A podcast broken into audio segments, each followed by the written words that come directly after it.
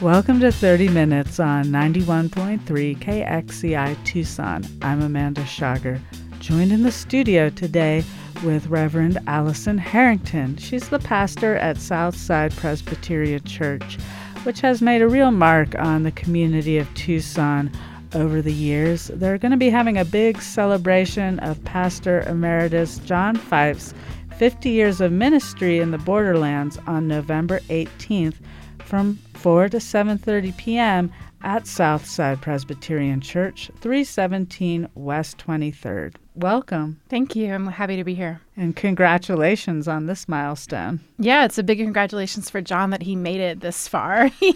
He's gotten in a lot of trouble throughout his uh, years of ordained ministry. And so we're just so delighted to be able to celebrate 50 years of ordained ministry here in the borderlands. You just mentioned John Fife and mm-hmm. getting in trouble. I'm not sure that everyone thinks of pastors as that way, but w- what is Southside Presbyterian Church known for, and how might he have gotten in what is considered to be trouble? well, I think nationally, Southside Presbyterian Church is known as the birthplace of the sanctuary movement. In the 1980s, we were among 400 other churches that were responding to the crisis of Central American refugees fleeing the civil wars in, in El, El Salvador and in Guatemala. And so that's probably what he's most infamous for. he was, of course, one of those who was indicted on charges in relationship to his work with Sanctuary. I think here in Tucson, we're known as the Sanctuary Church, but I think that we're also known as a community institution that is the hub of a lot of the social justice work that happens here in Tucson, especially in regards to the undocumented led organizing work. Our Worker Center, um, which has been around since 2006, is really an anchor organization in that broader undocumented led organizing. And since the Worker Center is there at our church, um, a lot of the meetings that happen um, in regards to immigration and, and, immigrant rights also happens at Southside. So I think that we're kind of known as a community institution working on issues of, of justice here in the borderlands.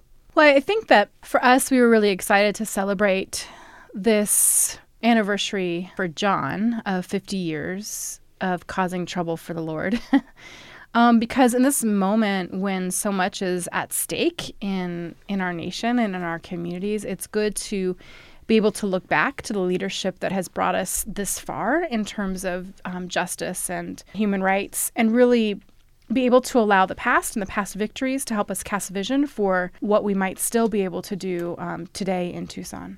What are some of your visions for the future? Well, you know, we continue to be active in the sanctuary movement and we continue to work with congregations both here in Tucson but also across the nation, um, encouraging them to consider opening their houses of worship to those who are faced with um, deportation under the Trump administration. Uh, Tucson Tucsonans may recall seeing signs that say "I stand with Rosa," mm-hmm. and you provided sanctuary for Rosa. Mm-hmm. Talk about that experience for you as a pastor and for your church. Mm-hmm. You know, Rosa, um, as many people will remember, was an undocumented mother who was facing deportation. And under the Obama administration's policies, she really shouldn't have been a priority for deportation. And so we took her into sanctuary and were able to work with her to mount a campaign to stop her deportation order. And she was in sanctuary for 461 days, which is a really long time. I like to say if there was a PhD in fighting Goliath, we would have got it during that time. But there's a lot you can learn in 461 days about what it means to provide hospitality to somebody, what it means to support a family, what it means to do online organizing and, and advocate for an individual, and what it means to go to DC and talk to officials in the Department of Homeland Security. I, I think we were learning all about that, and our, and our, our church um, community was learning about uh, not just organizing potlucks like churches like to do, but what does it mean to organize protests and marches as well? I think that one of the really interesting things that that I learned during that time was about really understanding where does our hope come from in this particular moment.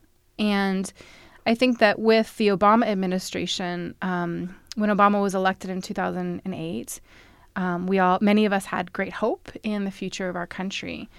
and and quickly he disappointed, especially in regards to immigration being the administration that has deported more people than any other previous administration, three million.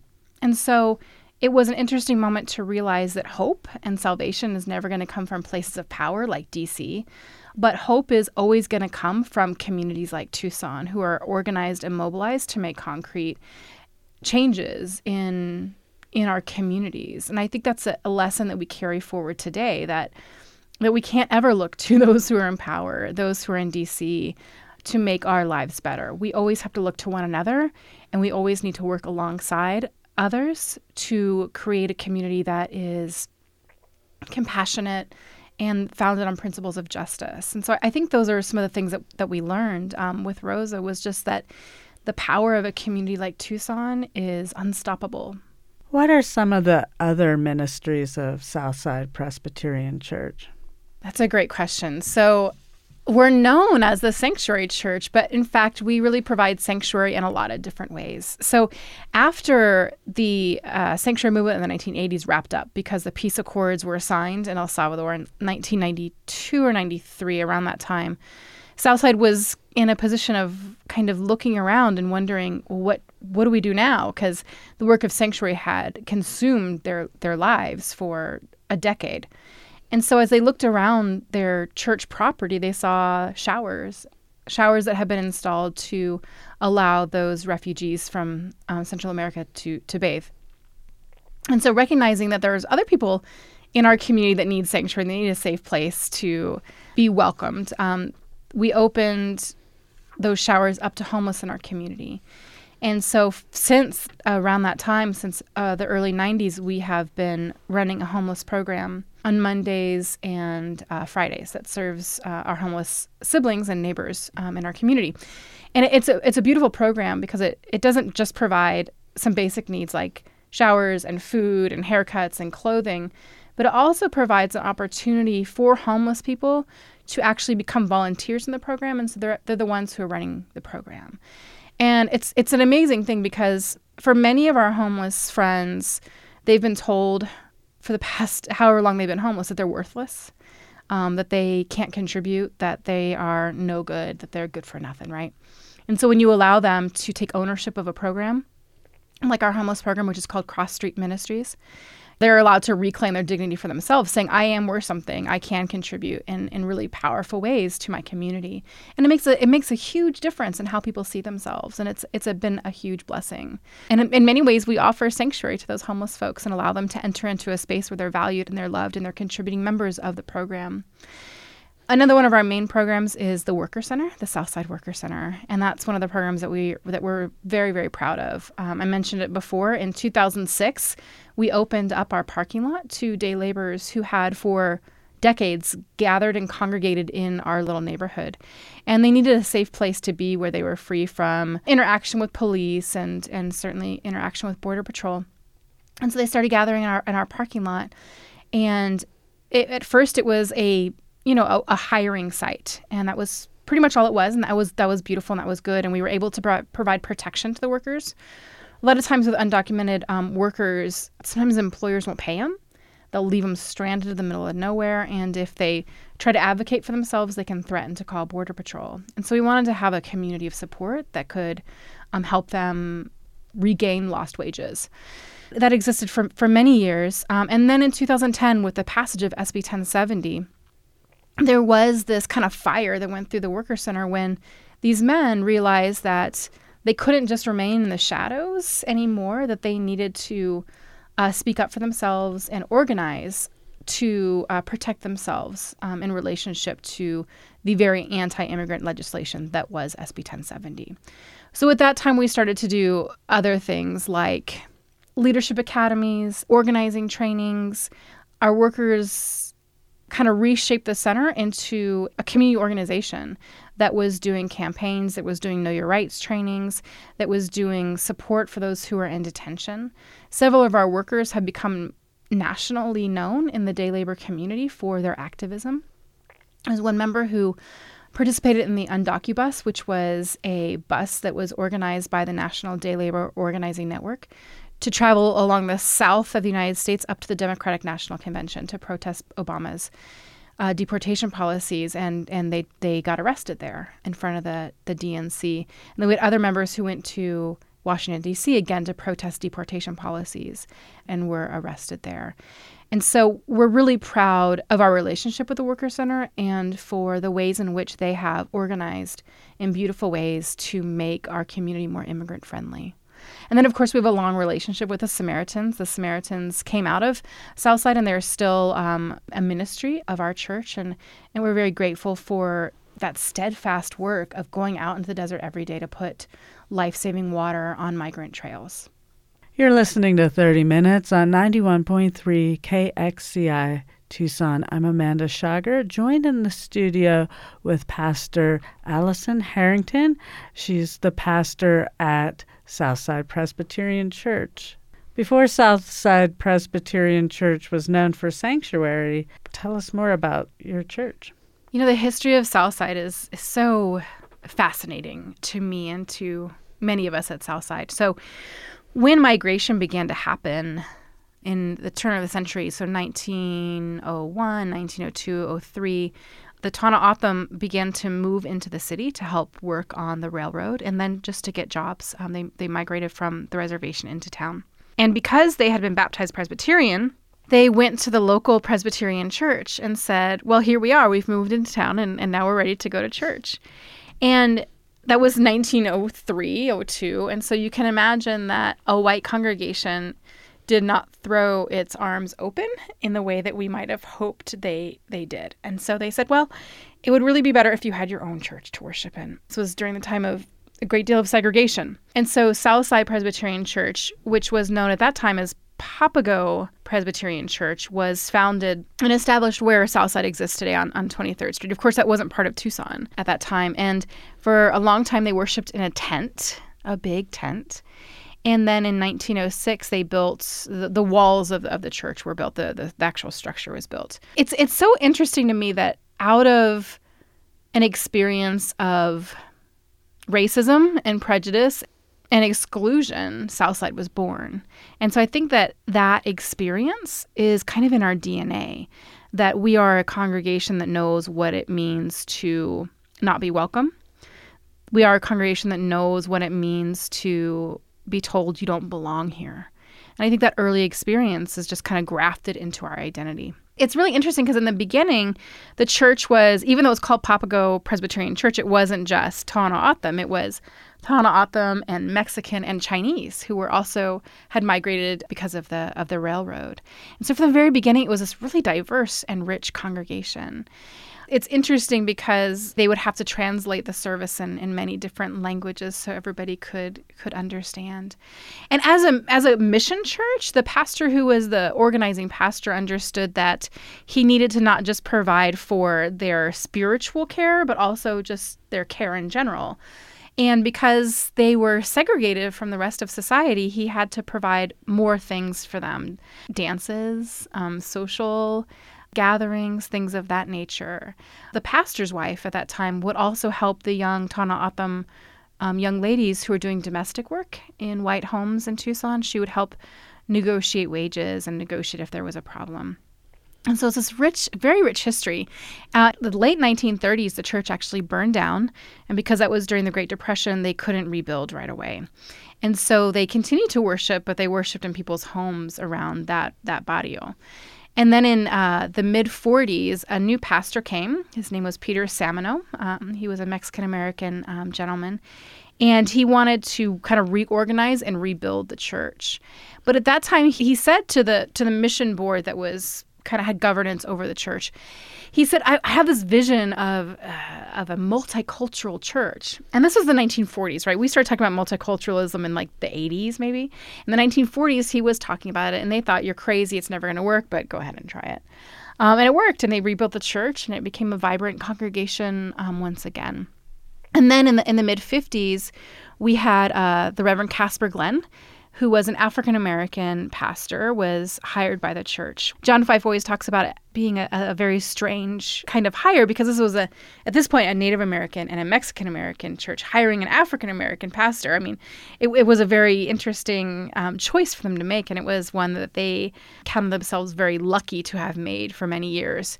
Casper is an amazing man. He's still alive. He's coming to preach at Southside in January, I believe, and at that time he was the president of the local NAACP. And at this time in, in, Tucson's history, we were going through desegregation of public facilities. And so the stories that are told is of people leaving worship, picking up a picket sign on the way out of worship and going straight to, to picket local uh, restaurants that had not desegregated. And at that time, I only found this out recently. Uh, Dr. King actually came to Tucson, which is so interesting. I'd never really heard about that. And he was doing different sermons and, and presentations in different churches. And when he met Casper, and Casper told him about our church, Dr. King was very interested because he didn't have a lot of background working with Native Americans or even knowing them. And so he came to our church and toured the place, which is really so cool. And then um, Reverend Glenn Casper took him out to the reservation to kind of interact and, and to meet some of the tribal members out there. So that's a really special part of our history. And then in 1969, John Fife came. And John Fife came with a, a, theology that was very much rooted in the idea that God calls us to build a more just world. And so right away, John was involved in a variety of different issues here in Tucson. He was part of organizing against the golf course at El, El Rio, and he was really involved in affordable housing for Native Americans and uh, was doing solidarity work with Wounded Knee back in the 70s. And then in the 1980s, obviously became really active in, and took a leadership role in, in the work of Sanctuary.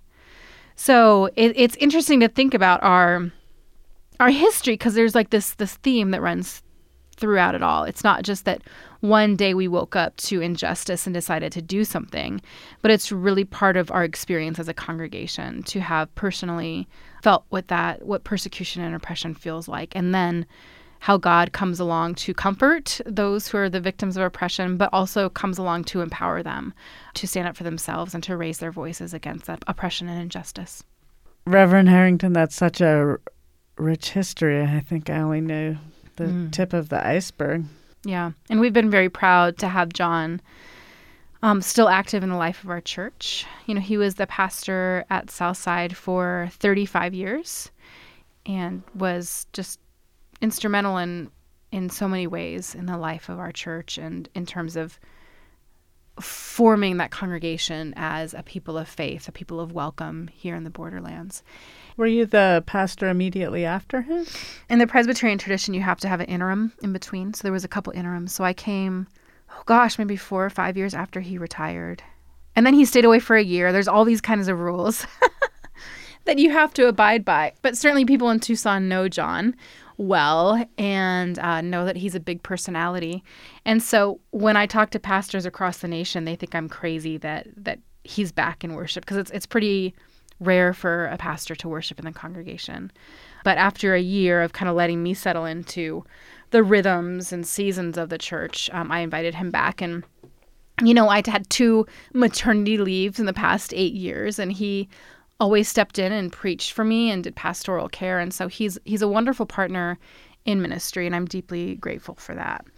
I think John's an, an interesting guy because he doesn't see the boundaries of ministry as confined to the walls of a, of a church. He's been so active here in the Tucson community in so many ways, primarily through the work of No More Deaths and um, and Samaritans and other organizations throughout the years. And I, I, think that Southside owes him a great debt, but I think Tucson does too because he's really he's really made our our, our community uh, a better place. Um, and I have to say, um, he's he's been a, a great colleague and someone who he's my biggest fan and he is my number one supporter. And so it's been lovely to have an older man, an older clergyman, to be so supportive of a younger clergywoman and to constantly be finding ways to support my leadership and, and put me out front when others might seek to still be in the the limelight or however you might call it. Tell us a little bit more about the celebration coming up next weekend we're really we're very excited. It's going to be a very South Side kind of celebration. It's happening in our church parking lot, and there's going to be mariachis and Gertie and the TO boys will be playing, and everyone loves Gertie and the TO boys. And um, and we're going to be having pictures that show kind of the history of our of our church. Um, we'll have good food provided by Casa Maria, and um, who we just I mean who doesn't love Casa Maria and their work? And um, there'll be a little.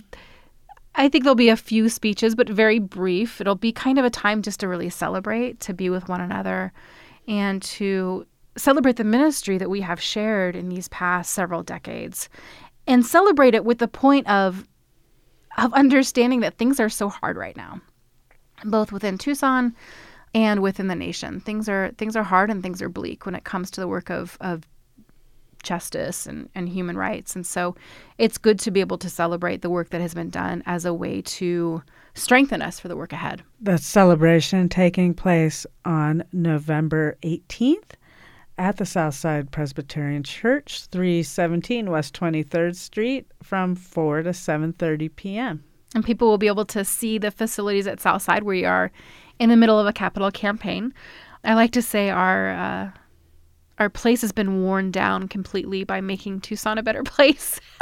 it's the Kiva. People are familiar with our, our worship space, the Kiva, because there's so many events that happen in the Kiva press conferences, events, concerts. People are, are familiar with it and it's beautiful and we, and we we love that space and we love having the community in that space but the rest of the campus is is pretty run down because we've used it really well and we have part of the ministry of our congregation is to welcome other groups in to use the space for their own activities, their own events. And so we're excited to be able to launch this capital campaign in order to strengthen our church as a community institution where people can depend on the use of the space for the furtherance of their own mission and projects and vision in, the, in our community.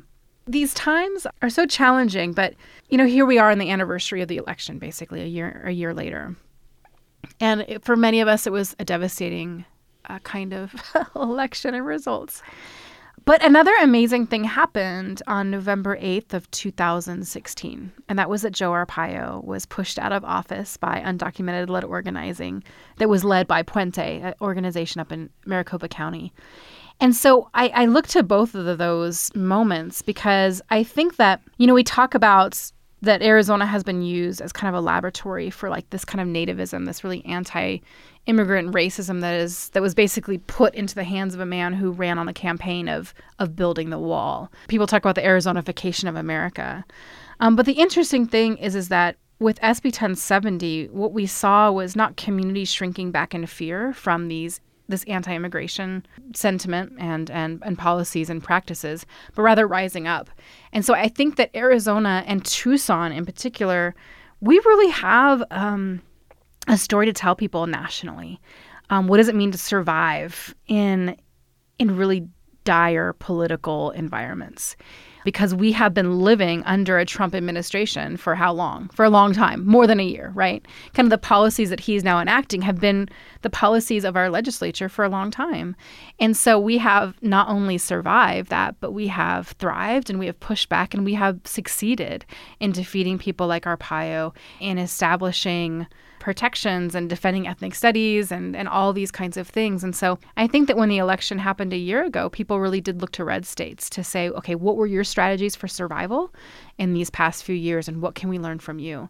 And I think that Tucson has a powerful lesson um, to be able to share with the rest of the nation that we can't ever depend on Washington, D.C. to make our lives better, that we depend on one another to make concrete changes in our community. And that by organizing together, by working together, by praying together, by worshiping together, we become a community that is resilient and a community that is able to create liberation in ways that Washington, D.C. would never be able to create for us because they don't know what it is. They, they don't understand kind of even what that might mean. And so I think that even in these in these times when it is so difficult, I think that there is so much hope. I mean, think about what we've been through as in a as, as a community in the past several years. It's it's been it's been bad. The um, the ways in which Border Patrol has has shown up, the ways in which our school systems have been, you know, with the ethnic studies battle, and, and there's been so many things that we have we have been able to survive. And so I think that we have, you know, beautiful tools that we can share with other communities about about survival and about hope. So if people want to know more about Southside Presbyterian Church and the work that we're doing, they can visit our website at southsidepresbyterian.org. And if there are folks who are listening who need meals or showers, they can come by the church on um, Mondays and Fridays at 7 a.m. If there are workers who need employment, um, day labor employment, they can come by the Worker Center Monday through Saturday at, at 6. And if anybody needs really amazing workers, they can also come by the church parking lot and there's, there's someone, a volunteer, who will help them hire the worker who is who is right for them. We're just so grateful to be in the Tucson community. I mean, we have a beautiful and vibrant community and we're proud of the role that we've played in that. We're, we're proud that Tucsonans really look to Southside to provide hope and to provide vision and leadership for these days. And we're really so grateful for the ways in which Tucson has consistently stood with Southside um, in the work that we've done. We'll have to leave it there. Thank you for listening to 30 Minutes on 91.3 KXCI Tucson. I'm Amanda Schager. Our guest today has been Reverend Alison Harrington, pastor at Southside Presbyterian Church and they are having a celebration on November 18th from 4 to 7:30 p.m. on their Southside Presbyterian campus for John Fife's 50 years of ministry in the borderlands.